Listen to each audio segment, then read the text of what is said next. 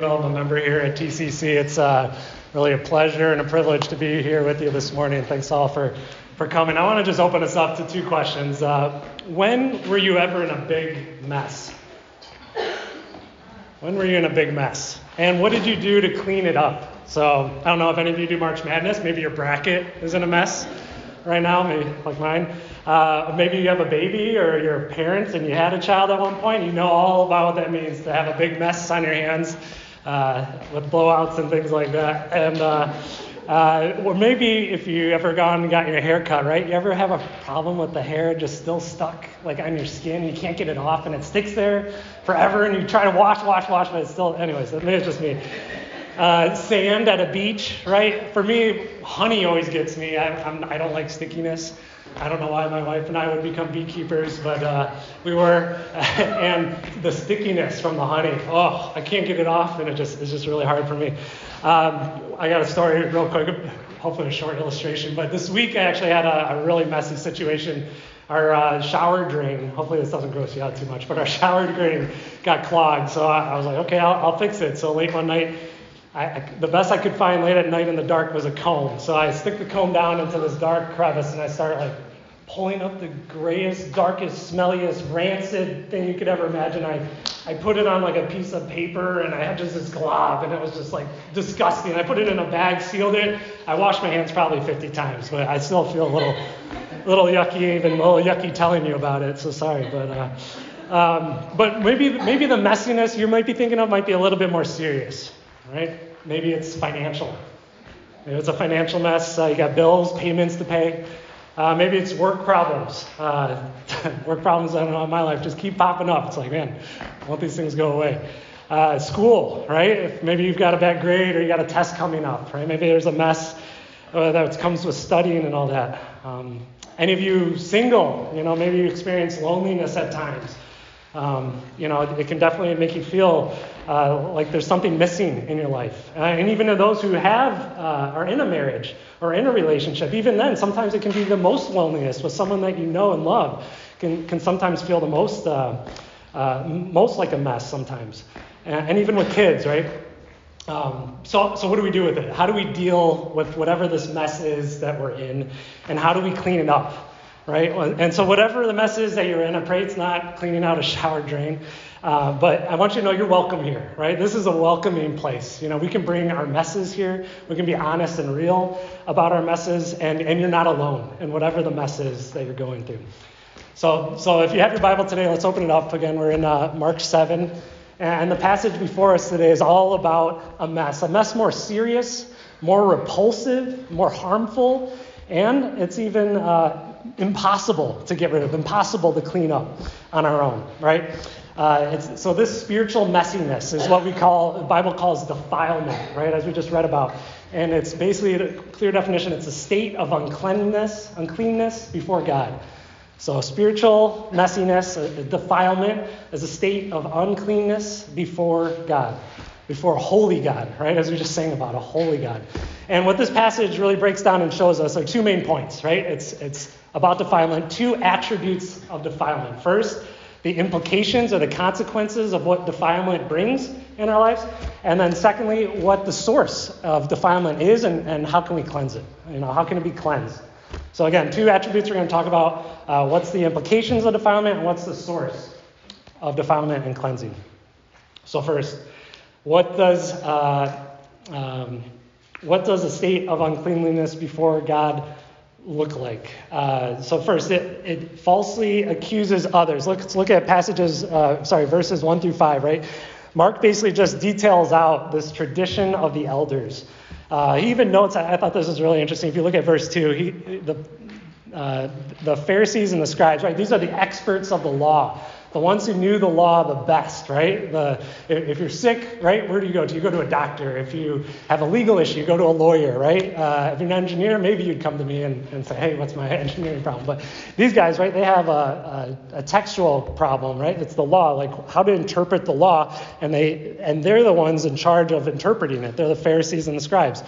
And, and they saw some of Jesus' disciples, right? Like verse 2 says they saw some of his disciples, but then what did they say to Jesus in verse 5? They go, and the Pharisees and the scribes asked him, Why do your disciples not walk according to the tradition of the elders? Uh, have you ever experienced that where you kind of you can take like a, a small truth, you know, and make it a big thing or generalize it, make it more significant maybe or more mm, impactful or bigger than it really is. These guys are kind of doing that, right? They're saying, look at, they saw some of them being really nitpicky, and they see uh, that some of the some of the followers of Jesus, his own disciples, were not following this tradition of the elders. Um, and they're trying to trap him. They're trying to test him, as we've seen time and time again, right, in the scriptures, is that uh, the, the Pharisees or these religious rulers come to Jesus to try to catch him in his words. Um, and, and, just for some more context, right, uh, they're pointing to uh, scripture like in Leviticus 11 and 18. It talks about like there are clean things and unclean things before God. Uh, these, these are like what the, have been classified as ceremonial laws or clean, cleanness laws, right? And, and what J.C. Moyer helps us understand is that these were indirect aids to remind Israel of the purity and holiness of God.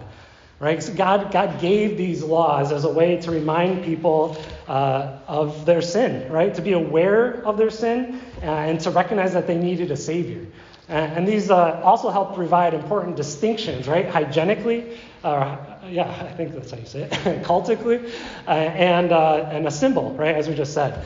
Now, what, the, what these uh, Pharisees and scribes have done over time is they have this oral tradition of the elders that got passed down. So the law says there are clean things and unclean things. And what these guys did said, okay, we're going to protect ourselves from getting anywhere near these laws and breaking them by putting a fence around it. And that's what this tradition of the elders is, right? So they said, here's, here's the line, don't cross it. And we're going to take a step back and say, okay, we're going to put these uh, uh, oral traditions in place, that, like washing of the hands, traditions that say, okay, this will help us remember just to be pure and, and holy before God, right? Uh, and ironically, what happens, though, as we see in this passage, is by them trying to avoid breaking the law, they ironically they actually do break the law, right? As we'll see later. So, so second point. So not only do they come to Jesus, they falsely accuse others uh, we see on the flip side, Jesus comes back at them in verse 6, right? He rightly accuses them. What does he say? He says, You hypocrites, right? This is what Michael talked about uh, last week, right? Gospel culture and gospel doctrine. If we have gospel doctrine but not gospel culture, we're, we're hypocritical of ourselves, right? These guys, this is even worse because these guys aren't just uh, not following the law, following proper gospel doctrine, they're also not experiencing gospel culture. That, that's the real danger and trap of, of a religious lifestyle, of the defilement of the heart, is that you become, you externally conform to the right things, right, or to what your culture said is right, but inwardly you're denying God, right? What does the, what does the Bible say? It says, Well did Isaiah prophesy of you, hypocrites, as it is written, This people honors me with their lips, but their heart is far from me. They're giving lip service but they're not giving the heart worship that God really wants. God is after our hearts, right? And the, the heart, we have to know, like, when the Bible talks about the heart, uh, look, what does it mean by that, right? Well, if you look in Proverbs, Proverbs 4:23, it says, "Guard your heart, for it is the wellspring of life." The, the heart is the very essence. When the Bible talks about the heart, it's the very essence and core of who we are like not just what we think but how we live what we do. Like everything starts and originates inside our souls and in the very depths of our hearts and who we are our identities right? And and it directs what we do and what we don't do. And so that's why jesus is after our hearts. It's why uh, isaiah even prophesied uh, in the moment there. And, and jesus is referencing this right now right? Is that we don't want it to just be a, a checking the box right? This isn't just come and check the box and, and, and get close just with your lips, right? He wants all of ourselves, uh, not just our external actions and external conformity, but our, our inward hearts too. Uh, I want to also say too that, like, you know, what's really interesting here is that uh, Jesus references Isaiah, who says, People honors me with their lips. So they're doing the right thing. He's acknowledging, in a sense, too, that they're not, these traditions aren't necessarily wrong. It's how they're uh, flipping them to be the most important thing. They're taking a good thing and making it the ultimate thing, right? And that's that's the problem here, right? So so like the traditions that have been passed down, they were meant to be helpful. Uh, so how they worship the holy and pure God, right? But they've taken it and, and ignored what the actual law says. And that's that's the problem. And that can lead us to living a life of performance, right? Of perfectionism. Like, you know, we live in a culture here in Ann Arbor, right? With the university that's all about try hard and just keep working really hard and just grind down. You know, if you uh, something goes wrong, just keep pressing in and trying harder. And I think sometimes we can all get caught up in that mindset that it's all based on our actions, our performance. And then that can lead us to pretending, right? We can put on this fake aura or external uh, persona that says, look at me, I, am I'm, I'm doing okay. But really deep down, are we, what's the mess going on inside of our heart? And, and that's what matters more. Um, I don't know if any of you have seen the recent movie, uh, The Jesus Revolution.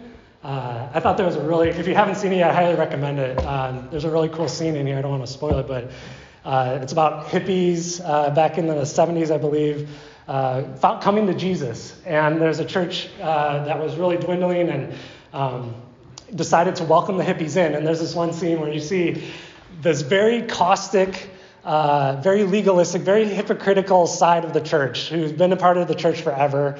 Uh, it's very dark. It's very, you know, there's not much, not, not any smiles or any joy going on. And then you have the hippies that start coming in on. They're, they're completely the opposite on the other side, right? They're just full of love. They're dancing. They're praising the Lord, right? And you see just this complete uh, contrast between uh, like a legal, hypocritical type of lifestyle and maybe more of the lifestyle, right? Both are ways that we can externally conform, but still inwardly miss the heart of God. Um, so, next, what else does this passage say about the implications of defilement? So, defiled, sinful hearts are separated from God, right? In that same verse, right? Their heart is far from me. Right? That's what the Bible talks about in, Romans 3 23, right? It says, For all have sinned and fall short of the glory of God because of sin, right, there's an infinite gap between the holy God and our imperfect and sinful nature, right? And and Bible also says in that in Romans 2, Romans 6, 23, for the wages of sin is death. Sin has earned us death and separation from God. Right? And this is a very big problem. This is very serious, right? Um, and, and again, remember, the law was given to reveal that to us, to show us our sin, and to show us the holiness of God. It wasn't meant to save us. You know, trying really hard and working really hard is, and, and following the law like the Pharisees are doing, and sometimes we, if we'll be honest, we do in our own lives, right?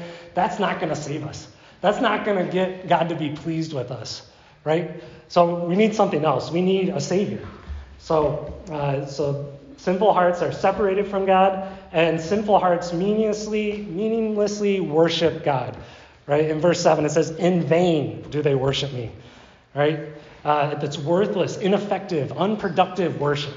You know, you ever felt like that? It's like, man, I feel like just feel purposeless right now. I, I don't know. Sometimes that can grip me too, and it uh, uh, it definitely happens here in the scripture when when we approach God with the perspective that it, it's all based on our external conformance, on our actions to earn His favor. And I think another important point to be mentioned here is that you can be religious, right? You could be a leader in a church even an expert of the law, and you can still miss the point. You can still miss that God is after your heart, right? And that and we don't want to miss the whole point, right? That's why that's why this passage is here. That's what Jesus is confronting here.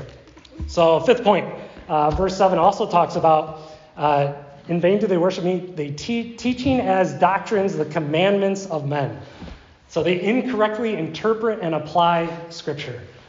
Right? They take something that was good, a tradition, they make it the ultimate thing. They, they say that that is now the law, and they ignore what is actually the commandment uh, of God. Right? They, they elevate it to that same, same point. Uh, they fail to see Scripture in its fullness. Right? When we interpret the Word of God, we don't just look at a specific verse and say, oh, this is what it says outside of the context of what's around it. Right? And, so, and all of Scripture is meant to point to Jesus. Right? And so we have to take that in consideration when we look at a chapter, when we look at a passage, when we look at a verse. Right? So, and, and we don't want to muddy the distinctions um, between this truth of God, the Word of God, and what traditions are, right? Like we want to make sure that they're kept separate. Uh, that doesn't deny the, the helpful nature of traditions, but we don't want to d- diminish or deplete the power and authority of, tr- of truth, of God's Word. Uh, sometimes ways we can um, handle that too is we can push the boundaries, right? Kind of like these Pharisees tried to put a bigger uh, boundary around the law. We can do that too in our own lives, right? Like we can uh, push the boundaries. How close can I get to the breaking the law without actually breaking the law? I don't know. I, I've seen this in children, right? You tell them, hey, keep your feet off the ground, don't get out of your chair, right? And then what do they do? They they do everything they can just to prevent like actually touching the ground. Like they squirm, they climb across other chairs, but they're not actually touching the ground. Uh, but they're still in a chair, right? Uh, so, so same in our hearts, right? Like we, we can do things like that. We can um, push the boundaries and incorrectly interpret and apply scripture. Like the rules are not meant to, for us just to conform to them. They're meant uh, so that show us our heart nature and how to relate to God. And, and, now, where is this happening today? Where are we incorrectly interpreting or applying Scripture?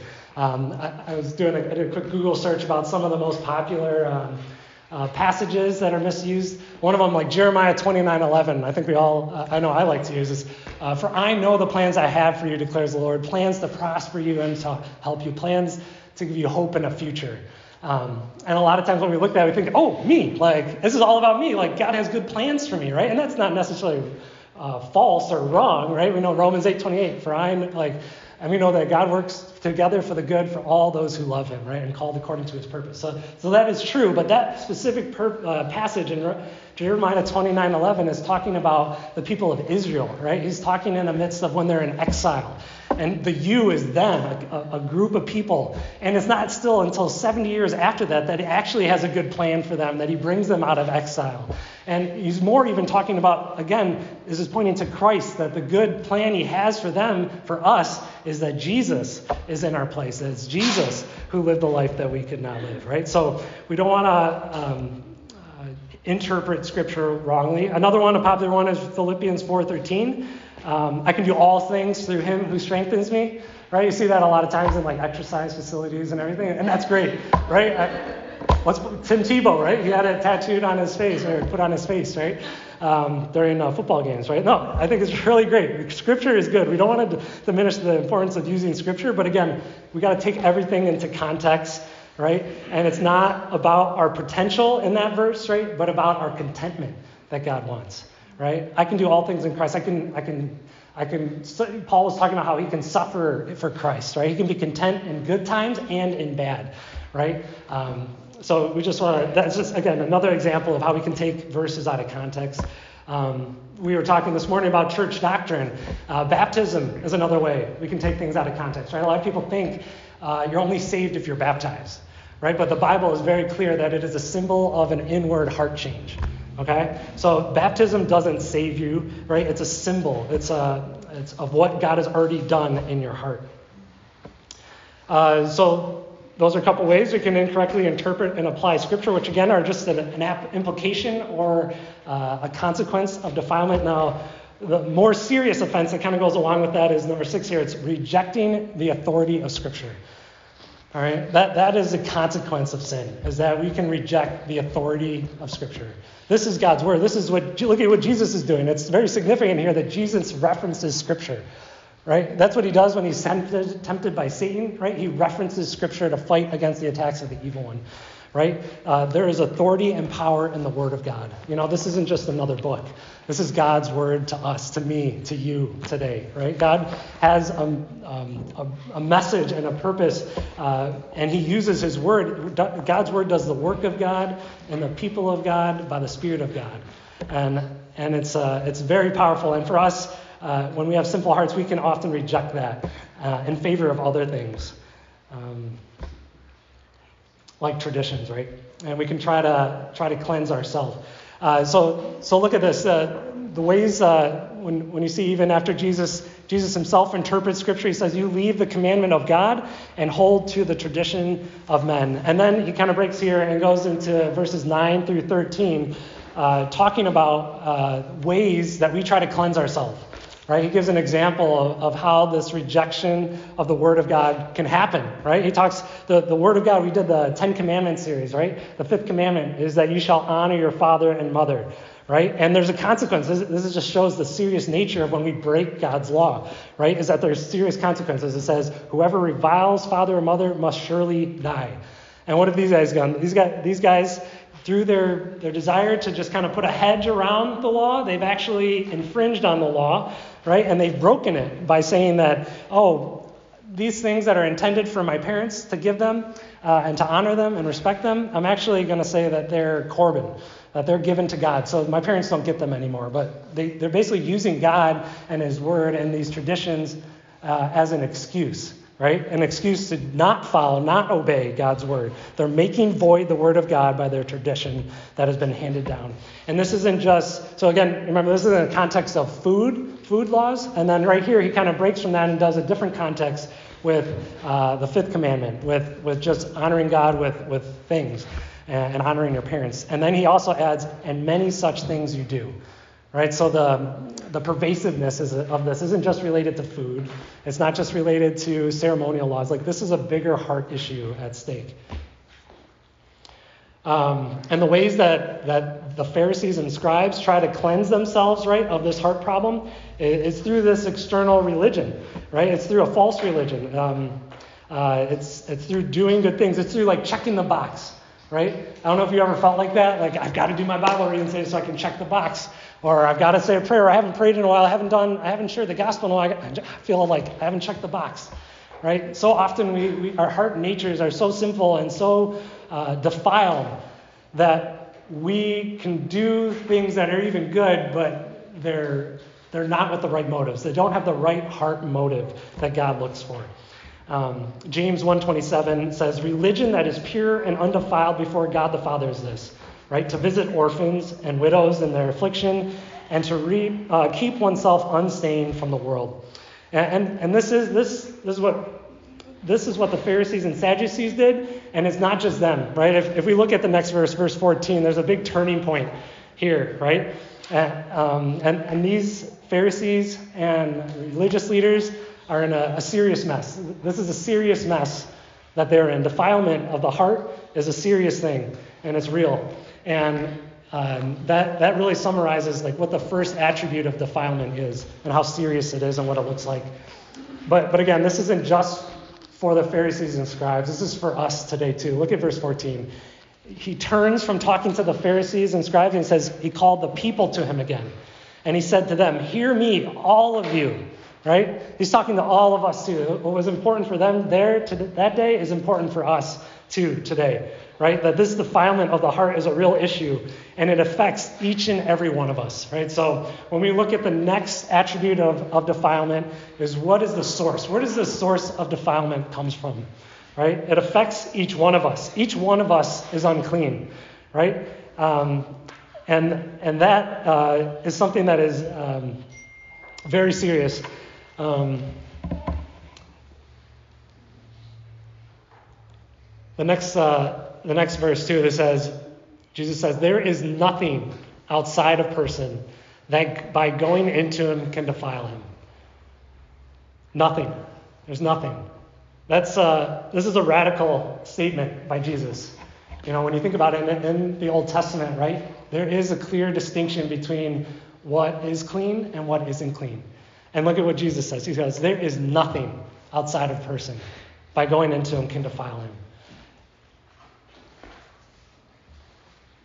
This is radical. This is uh, crazy when we think about it. Um,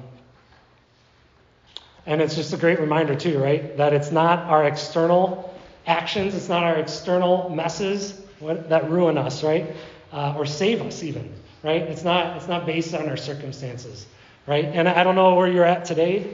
Um, for you, if, if maybe you felt at times like I, have ruined something really bad, maybe it was a relationship, um, maybe it was uh, uh, a child, do you think? that maybe you said something or did something that's completely ruined you, uh, or ruined them, rather. Um, but I think this, this word is really important for us today, really important for me. Just to remember there's not just related to food, right, but related to our actions and hearts. There's nothing that can truly defile our hearts that hasn't already been defiled, right? The, the problem is much deeper than our external conformity and actions. Um, and William Lane here, he says really important thing. He says, the minutiae of traditions are powerless to remove the pollution from the heart.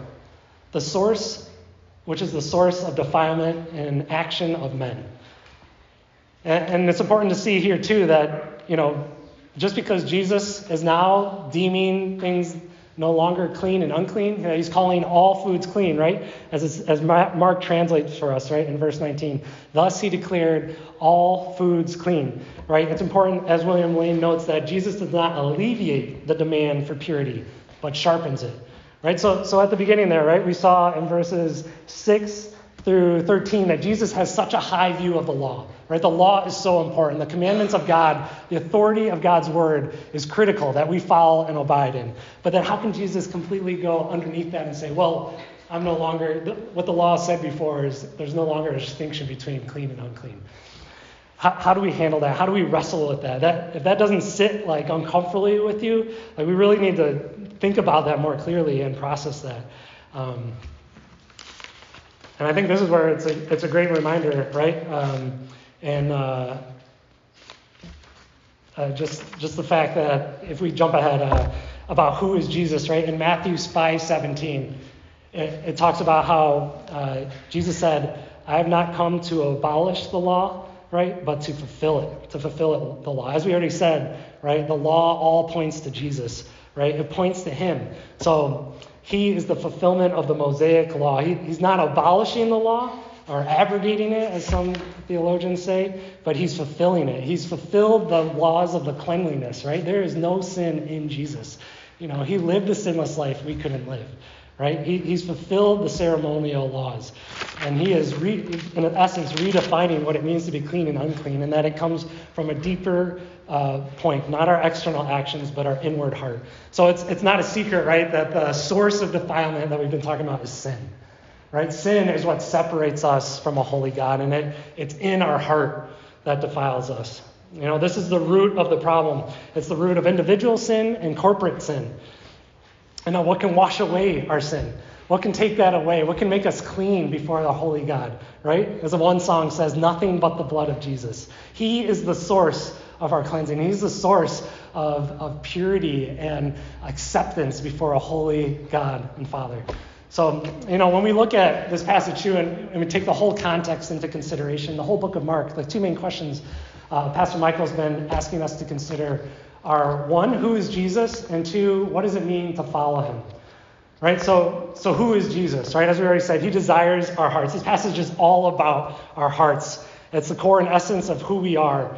You know, he, look at how he could have responded too, right? Uh, to, to the Pharisees and the, and the scribes when they said, why don't they follow this tradition? He could have easily thrown the book at them. He could have been like, hey, where is that in here? You know, that oral tradition, that's a nice to have, but that's not actually the law. The law says that, you know, you don't have to wash your hands. Yes, there is a difference and distinction between clean and unclean, but you don't the, the actual washing of the hands is only meant for priests. It wasn't meant for all people. So, so they're actually misapplying the word. But he doesn't do that, right? Jesus doesn't uh, doesn't go at them and, and, throw that at them, though he does strongly come at them, right, and rebuke them and saying, calling them you hypocrites, right? Uh, but he's after their heart. He's after them seeing the, the deeper problem at stake here of who they are um, and you went to the root of the problem. So, so Jesus cares about our hearts and he hates sin. If that's not clear from his strong wording here, you know, his strong rebuke and his, his um, both, not just to the Pharisees, but even to his own disciples, right? In verse uh, uh, 18, it says, he said to the disciples when they asked for, like, hey, can you explain this to us? He's like, he said at times, are you so dull? Like, then are you also without understanding? Like, come on, don't you guys get this? Do you not see? Right? So Jesus hates sin, and he hates its implications. He hates the implications of sin, right?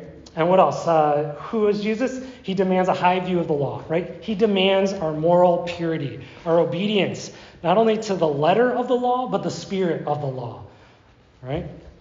Um, as we already said, he fulfills the law, right? As we talked about in verse 19. Um, and uh, and Hebrews 4:15 is really helpful too. It says, "We do not have a high priest who is unable to sympathize with our weakness, but one who in every respect has been tempted as we are, yet was without sin." Jesus fulfilled the law because he was without sin, because he was the sinless Savior who died in our place.